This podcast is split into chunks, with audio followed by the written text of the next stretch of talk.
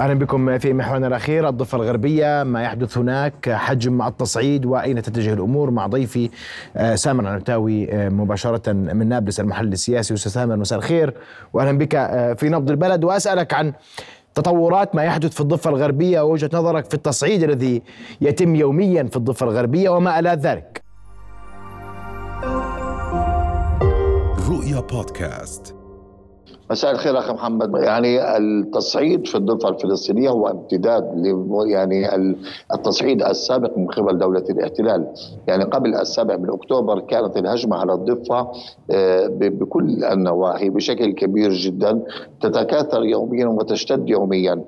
ما ألد ذلك؟ أن الحكومة الإسرائيلية الفاشية اليمينية من وضعت في في المسؤولية؟ عن مثلا المسؤولية الأمن القومي آه، الإسرائيلي آه، بن جبير المسؤول المالي الوزير الوزير المالية سموتريتش وبالتالي هؤلاء بدأوا أيضا إضافة لملف الاستيطان هؤلاء بدأوا العمل بشكل ممنهج ضد الضفة الغربية بشكل كبير قبل السابع من أكتوبر. وهذا كان أحد أسباب أصلا يعني التي دعت للاحتجاج الفلسطيني وما حصل في 7 أكتوبر. وبالتالي هناك كان هجمة واضحة هجمة آه، عنيفة على الضفة الفلسطينية بكل المعايير وزادت حدتها بعد السابع من أكتوبر. بعد السابع من أكتوبر فعلا ظهر أن هناك منهجية مختلفة وأسلوب انتقامي أكبر أكثر تشددا في التعامل مع الضفة وبالتالي ذهبت إلى التشديد والعنف الشديد في التعامل على كافة النواحي من الحواجز العسكرية إلى الاجتياحات اليومية المتكررة. بالمناسبة الاجتياحات أصبحت يعني بطلت تسمى اجتياحات لأنه أصبح الدخول يومي بشكل متكرر للمناطق المختلفة آه، حصار للمستشفيات دخول للمخيمات وتجريف للمخيمات وتخريب في البنية التحتية للمخيمات.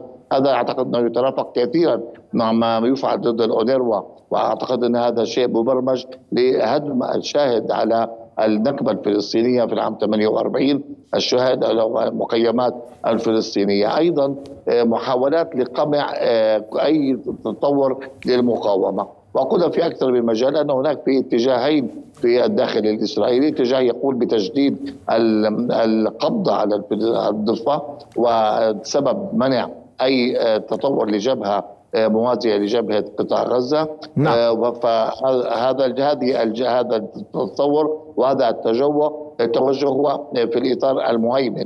الاتجاه الثاني يقول خففوا عن الضفه أعطوا آه، أموال المقاصة خففوا الإجراءات في الاعتقال والقتل وما إلى ذلك ولكن هذا التوجه ضعيف. ما يس... ما يحصل الآن هو حصار كامل على الضفه منع الأموال تجويع آه، اعتقالات أكثر من 6000 معتقل. الشهداء بالمئات نحو 400 شهيد. يضاف إلى كل ذلك إجراءات قمعية واضحة نعم. والهدف من ذلك هو فعلا قمع الشعب الفلسطيني. نعم. الواضح هو اذا أن القمع مستمر في الضفة الغربية وأهل الضفة الغربية صامدون على أرضهم. اشكرك كل الشكر. المحلل السياسي ضيفنا من نابلس المحلل سامر النبتاوي أشكرك كل الشكر على وجودك معنا ليلى رؤيا بودكاست.